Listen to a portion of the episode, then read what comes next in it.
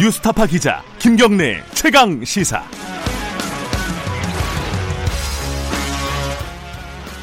네, 김경래 최강 시사 2부 시작하겠습니다. 말씀드렸듯이 2부에서는요, 김학의 사건을 좀 자세하게 알아보도록 하겠습니다.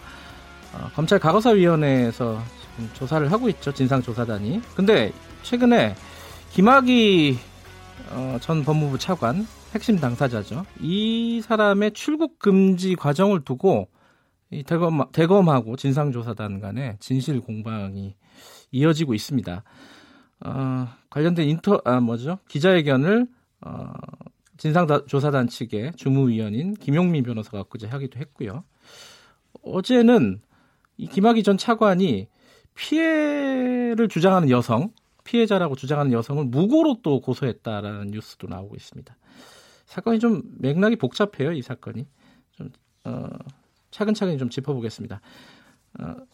과거사위원회 진상조사단 김학의 전 차관 사건 주무위원 김용민 변호사 스튜디오에 나와 계십니다. 안녕하세요. 네, 안녕하세요. 일단 어제 뉴스니까 요거부터 좀 여쭤볼게요. 이 김학의 전 차관이 그 피해를 주장하는 여성을 무고로 고소를 했다.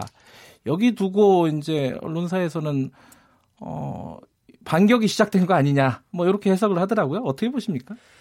뭐 저는 크게 두 가지로 볼 수 있을 것 같습니다. 네. 이제 먼저 하나의 가능성은 김학의 전 차관이 지금 좀 제대로 된 판단을 하기 어려운 상태가 아닐까. 저는 이 무고가 좀 잘못된 고소가 아닐까라는 생각을 먼저 하면서, 네, 제대로 된 판단을 하지 못하고 있는 게 아닐까, 이런 생각을 먼저 해봤습니다. 네. 왜 그러냐면 무고를 고소한다라는 것은 지금 김학의 사건, 김학의 전 차관 사건의 처음부터 끝까지를 다 다시 들여다봐야 되는 것이거든요. 네. 무고를 판단하기 위해서는 그 앞 사건을 처음부터 끝까지 다 들여다봐야지만 무고인지 아닌지, 허위로 고소했는지 아닌지를 판단할, 예, 수 있거든요.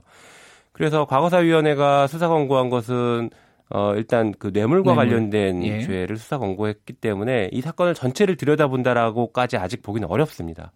그런데 무고를 고소하면서 사건 전체를 들여다볼 수 있게 만들었기 때문에 이게 오히려 좀 제대로 된 판단을 잘 못하고 있는 게 아닐까라는 생각을 합니다. 한마디로 자충수 아닐까라는, 네, 생각도 하시는군요. 예, 네. 왜 그럴 판단을 했냐면 앞서서 그 지난 3월 22일 날, 예, 야간에 출국 시도하다가 사실은 제지됐고 긴급 출국 금지 조치를 당하지, 예, 않았습니까?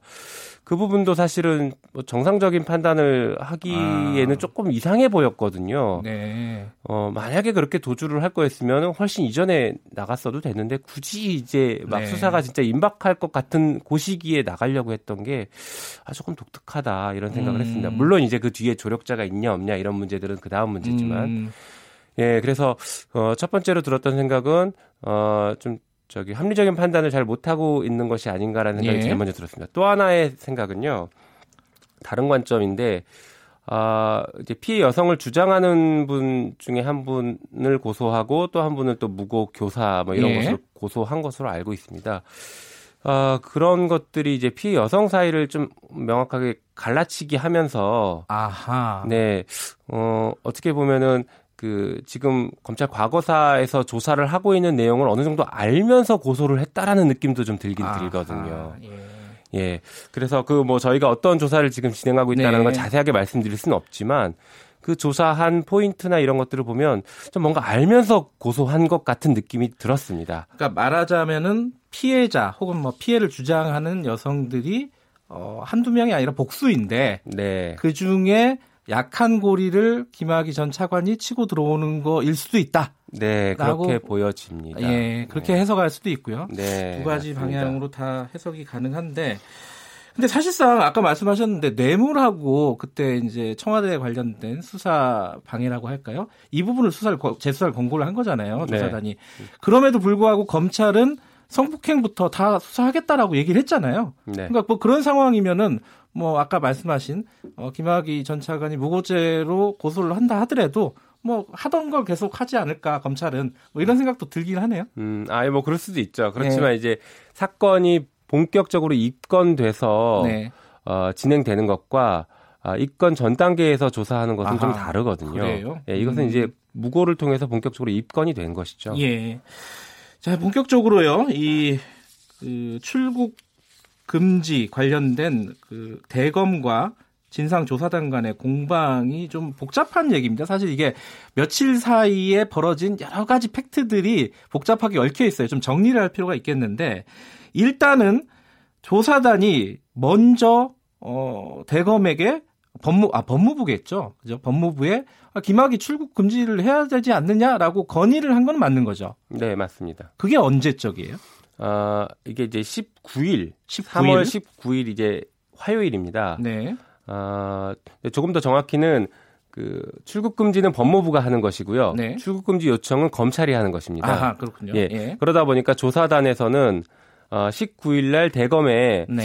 출국 금지에 대해서 상의를 합니다. 법무부에 출국 금지 요청을 할 필요성이 있을 것 같다라는 네. 상의를 하기 시작하죠. 네. 그랬더니 19일 날 대검에서는 그걸 문건으로 좀 정리해 봐라. 네. 구두로 얘기하지 말고 문건으로 정리해 달라. 이렇게 요구를 했습니다.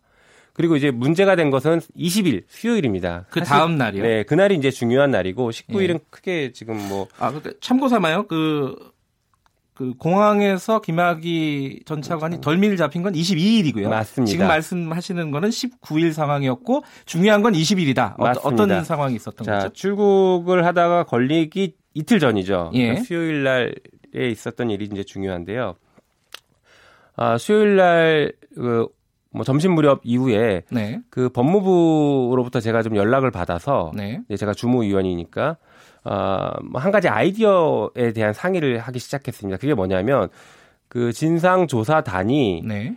과거사위원회에 출국금지 요청에 대한 권고 요청을 하면 법무부 과거사위원회가 법무부 장관에게 출국금지를 권고하는 방식을 통해서 출국금지를 하는 방식이 어떻겠냐라는 상의를 했고 제가 들어도 매우 합리적이고 좋은 네. 방법인 것 같아서 진상조사단과 그 얘기를 다시 상의를 했습니다. 그래서 네. 이 절차로 진행하자. 좋은 것 같다. 이렇게 얘기했고 진상조사단도 내부적으로는 그 방법을 진행하기로 했습니다. 네. 그런데 여기서 이제 한 가지 문제점이 도출하는데 어떤 거냐면은 과거에 진상조사단이 과거사위원회에 공문을 보낼 때는 반드시 대검 공문을 보내왔습니다. 대검 이름으로? 그렇죠. 예. 왜냐하면 대검에 소속된 진상조사단이다 예. 보니까 법무부에 공문을 보내는 방식이고 그래서 대검 명의로 법무부 장관에게 공문을 보내는 형식을 띄어왔습니다. 예. 그래서 진상조사단이 이것도 같은 방식으로 대검 공문을 보낼지 아니면 그냥 진상조사단 명의의 공문을 바로 보낼지 네. 이 부분을 조금 헷갈린다. 그래서 네. 대검에 한번 물어본 것입니다. 네. 우리가 이런 방식의 권고를 지금 할 건데 네. 어떤 방식의 공문을 보내면 좋겠습니까? 라고 물어봤던 것이죠. 그랬더니 뭐 중간 과정을 생략하고 대검에서 출국 금지 자체를 하지 말아라라는 요청을 하지 말아라라는 공문을 보냅니다. 그게 지금 대검에서는 아니라고 주장을 하는데 아니라고 얘기하고 예. 있죠. 구체적으로는 워딩이 어떻게 됩니까? 그때 온 좀 복잡한 내용이지만 간단하게 얘기하면요. 간단하게 얘기하면 이제 네. 그 대검이 그 어떤 지시를 하거나 문건을 보내는 특성을 먼저 아셔야 되는데 네. 명확하게 해라 말아라라고 지시하지는 않습니다. 그게 나중에 자기들의 발목을 잡을 수 있기 때문에 좀 명확하게 좀 하지 그거를. 예, 두루뭉술하게. 그리고 네. 보통은 구두로 지시를 합니다. 근데 이 사건은 다행히 공문으로 지시를 해서 네. 그나마 다행인 것입니다. 예. 뭐라고 하냐면은 네. 현 상태에서 김학의 사건 관련해서는 그 대검이 이미 무혐의 처분이 있는 상태이다. 네.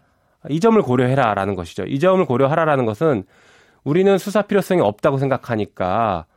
그 출국금지 요청하지 마라 이런 의미입니다. 그렇게 받아들일 수밖에 없을 것 같은데요. 당연하죠. 예, 예. 그렇죠. 이 얘기는 그 얘기입니다. 예. 그런데 이제 대검은 그게 아니다라고 얘기하면서 조사단이 스스로 출국금지 요청을 철회했다 이렇게 주장을 하고 있거든요. 그 대검이 얘기하는 것 중에 조사단이 대검 기획조정부 담당자에게 보냈다는 그 문장이 있지 않습니까? 네. 이렇게 돼 있어요. 적법 절차 준수 등을 감안해서 의견 없는 것으로 정리했다. 이렇게 문장이 되어 있습니다. 이거는 어떻게 보면은 대검 얘기가 맞는 게 아닌가라는 좀 헷갈리는 부분이 있어요. 네네. 이건 어떻게 보십니까? 자, 일단 그 문자 메시지에 대해서 먼저 말씀드리고 예. 앞으로 다시 돌아가야 될 것 같은데요. 문자 메시지, 그 내부 메신저로 보낸 걸로 알고 있습니다. 예. 그 내용은 방금 물어봤던 조사단이 대검에 물어봤던 대검 공문을 보낼까요? 아니면 조사단 명의의 공문을 보낼까요? 물어봤던 것에 대해서 그 의견이 없습니다. 우리는 다른 방식을 통해서 요청하겠습니다라는 의미입니다. 그 질문에 대한, 그러니까 형식 공식적인 질문에 대한 네. 어떤 그 조사단의 대답이었다. 맞습니다. 형식에 대한 대답이었지. 예, 출국금지 요청 자체를 철회하겠다라는 의미가 아닙니다. 언뜻 보면은 우리 출국금지에 대한 의견이 없어요. 이렇게 읽힐 수가 있거든요. 그렇죠, 아니라는 그렇죠. 거죠. 대검은 그렇게 얘기합니다. 자, 그리고 조금 돌아가서 자 조사단과 이제 과거사 주무위원이었던 저는 출국금지 방식을 어떻게든 진행해보자라고 얘기하고 조사단 명의의 대검에서는 대검 공무는 부담스러워하는 것 같아서 조사단 명의의 공문을 보내는 방식을 추진하고 있었습니다. 그런데 방금 말씀드린 대검 공문이 도착해서 하지 마라라는 강력한 입장으로 해석이 되는 이 공문을 보내왔기 때문에 저희가 그러면 조사단 명의의 공문을 보내는 것도 좀 무리일 수 있겠다. 대검이 저렇게 강한 반대 입장을 하니까 그럼 다른 방법을 찾아보자. 이렇게 논의가 되고 있는 상태에서 대검에게 얘기를 한 문자였기 때문에 출국금지 요청을 안 하겠다라는 게 아니라 당신들이 너무 강하게 반대하니까 우리 다른 방법 찾겠습니다. 이런 취지인 겁니다. 자, 팩트는 자 대검에서 얘기하는 팩트가 있고 진상조사단에서 얘기하는 팩트 양쪽을 취합해 보면은 대략 어떤 상황인지는 이해가 돼요. 그런데 만약에 대검이 아까 말씀하신 대로 출국금지를 하기가 되게 어려운 상황이다라는 취지의 어떤 그 공문을 보냈다면은 그 이유는 뭐라고 생각해요? 배경이라고 할까요? 그 부분은 사실 제가 뭐 해석의 영역이긴 한데 알긴 어렵고 추측인데요. 이 사건 김학의 전 차관 사건이 사실은 이제 검찰 개혁의 어떤 상징 같은 사건이 돼버렸습니다. 장자연 사건 물론 포함이지만 상징 같은 사건이 되어 있고 검찰 입장에서는 상당히 부담스러운 사건이 됐습니다. 그래서 그리고 또 하나로는 그 김학의 전 차관과 그 다음에 접대를 했던 사람으로 알려진 사업자 윤중천 씨 이런 사람들과의 연결 관계가 있는 검찰 내부의 조직원 검사들이 상당히 많이 남아 있습니다. 그렇겠죠. 그렇기 때문에 이 사건 수사 자체는 매우 부담스러운 일인 것입니다. 재조사나 수사라는 게 매우 부담스러운 상황입니다.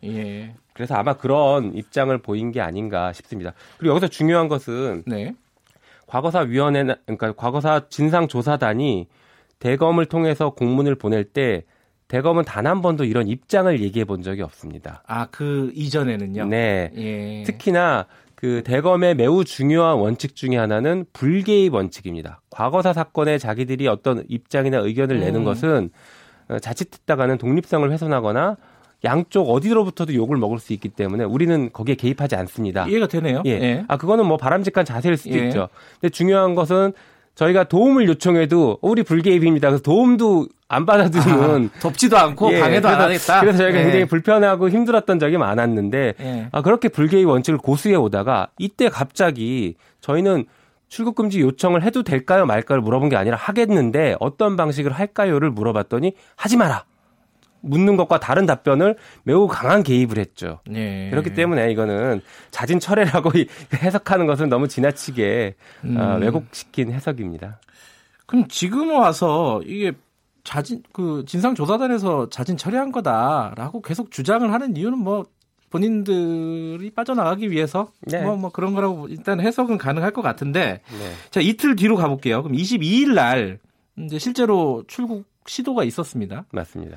그런데 이제 이건 다 알려진 얘기고 많이 얘기가 된 얘기지만 그 출국 시도 자체를 발견하고 이게 조치를 취한 것도 조사단이었죠.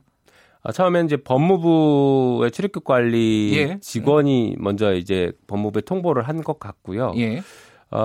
이제 그 진상조사단의 담당 검사가 긴급하게 출국금지 요청을 법무부에 보낸 것이죠. 그런데 이게 가능했던 게 지금 방금 말씀드린 20일 날 저희는 진행을 하려고 했기 때문에 초안을 만들어놨습니다. 그러니까 그 밤늦은 시간에 갑자기 연락받고서 출국 직전 거의 뭐 몇 분 안 남기고서 출국금지 명령이 내려졌거든요. 그러니까 초안을 미리 써놓지 않았으면 사실은 그때 놓쳤습니다. 어쩔 수 없이 눈 뜨고 나가세요 이랬을 수밖에 없는 상황이었죠. 굉장히 좀 약간 급박한 상황이었는데. 맞습니다. 그 전에 지금 이 법무부 직원들이 이 출국 금지 여부를 조회를 한 게 이제 두 명이 이제 적발이 되지 않았습니까? 맞습니다. 법무관 그 부분은 지금까지 언론 보도에 의하면은 왜 조회를 했는지가 안 나온 거죠? 맞습니다. 그 당사자들이 지금 침묵하고 있는 것으로 알고 있고요.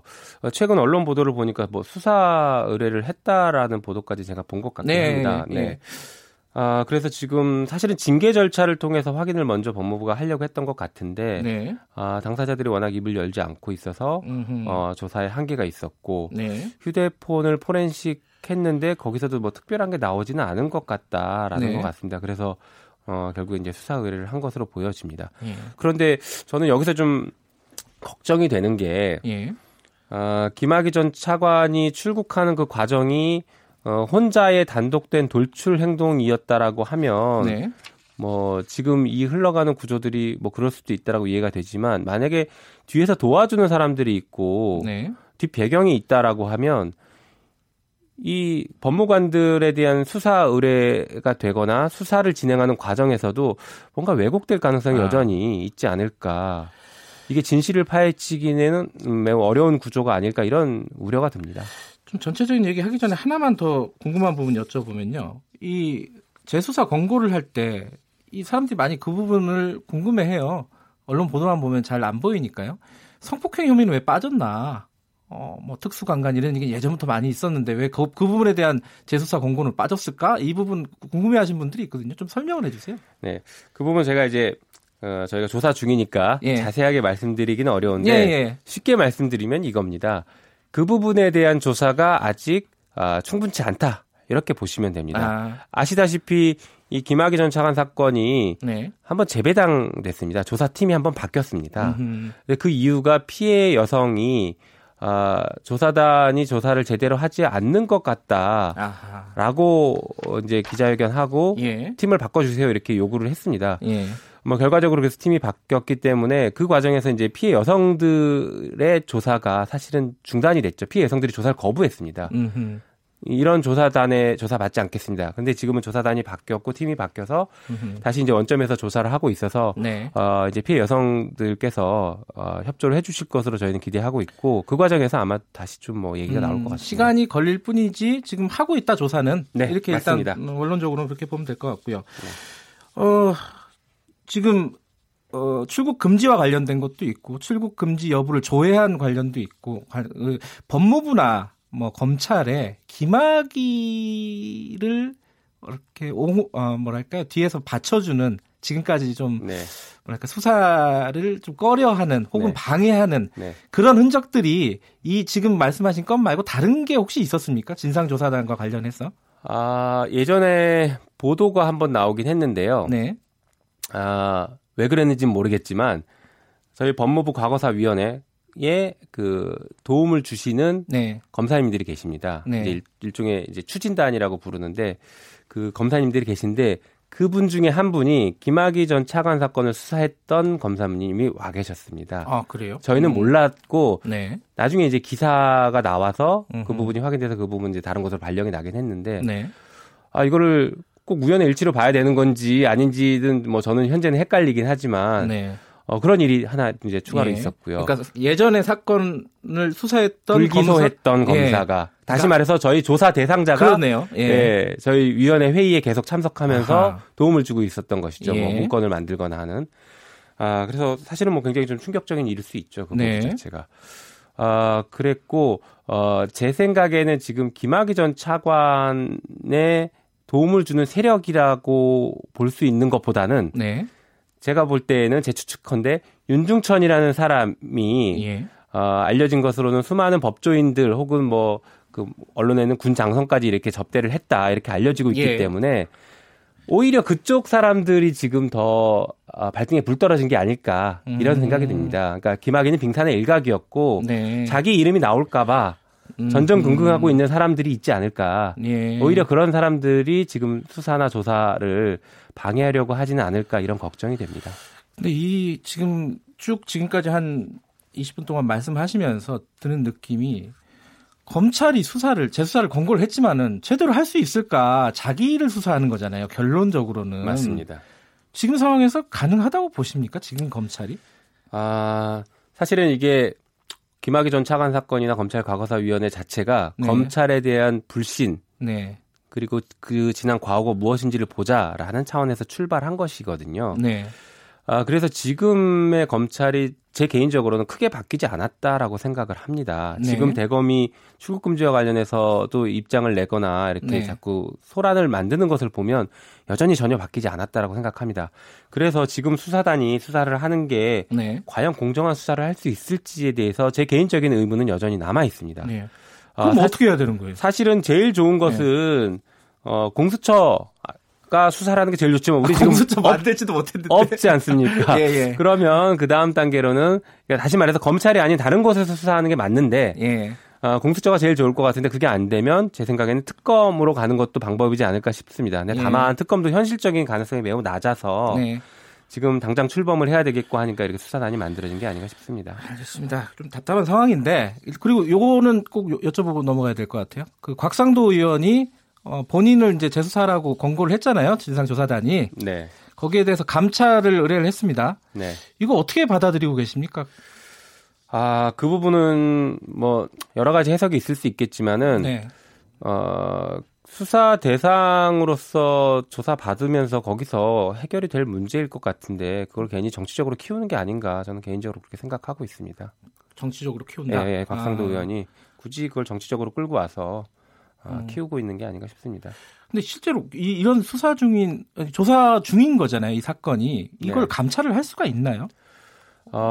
감찰하기가 현실적으로 어렵다고 봐야죠. 그리고 아까 말씀드린 것처럼 예. 불개입 원칙, 예. 대검의 독립성을 보장해주고 공정성을 보장해주는 불개입 원칙을 고려하면 네. 이걸 지금 감찰하는 것은 뭐 불가능하다고 봐야 되고 감찰을 하면 안 되는 것이죠. 그러면 그 조사 대상자들이 다 감찰하십시오. 그런 거 다 감찰해야 되나? 그거 아닙니다. 예. 요거 간단하게 입장을 하나 듣고 마무리하죠. 그 특검 얘기 아까 말씀하셨잖아요. 제3의 어떤 기관에서 수사를 하는 게 논리적으로는 맞다라고 하셨는데 자유한국당도 특검 얘기를 하고 있어요. 김학의 사건에 대해서. 그 뭐 특검으로 갈 수 있는 거 아니냐라고 생각하는 분들도 있을 것 같아요. 어떻게 생각하십니까? 자유한국당이 특검을 얘기하시는 것은 특검을 자기네들이 추천하겠다라는 것이거든요. 네. 특검의 기본 원칙에도 맞지 않고 이게 사실은 어떻게 보면은 지금 자유한국당 구성원들이 수사 대상이 될 가능성이 높은 상황인데 물론 네. 더불어민주당도 포함될 수 있겠지만 네. 조사를 받는 사람 쪽에서 셀프 특검을 만들어서 우리한테 편한 사람을 특검을 만들겠다라는 주장 같아서 네. 지금 자유한국당 방식의 특검은 좀 부적절하다 생각합니다. 원칙대로 가야죠, 하게 되면. 이러지도 못하고 저러지도 못하고 좀 힘든 상황이네요. 네. 문자 한두 개 소개해드리고 마치죠. 전은자님이 이거 아마 김용민 변호사께 드리는 문자인 것 같아요. 반드시 해결할 수 있도록 끝까지 최선을 부탁드립니다. 감사합니다. 예, 화이팅 이렇게 말씀하셨고요. 근데 이게 얼마 안 남았죠? 네, 5월 말까지입니다. 물리적으로 가능합니까? 조사할 수 있는 건 조사하고 예. 조사가 부족한 부분들은 뭐 이제 수사단이 이어갈 수 있도록 해야겠죠. 알겠습니다. 계속 고생해 주시고요. 오늘 말씀 고맙습니다. 네, 감사합니다. 검찰 과거사위원회의 김학의 전 차관사건 주무위원이신 김용민 변호사와 함께 관련 사건 좀 자세히 얘기 나눠봤습니다. 김경래 최강시사 2부는 여기까지 하고요. 잠시 후 3부에서는 대한민국 임시정부 수립 기념일 관련된 역사카페 진행될 예정입니다. 일부 지역국에서는 해당 지역 방송을 보내드리니까 참고하시기 바랍니다. 잠시 후 입고 가겠습니다.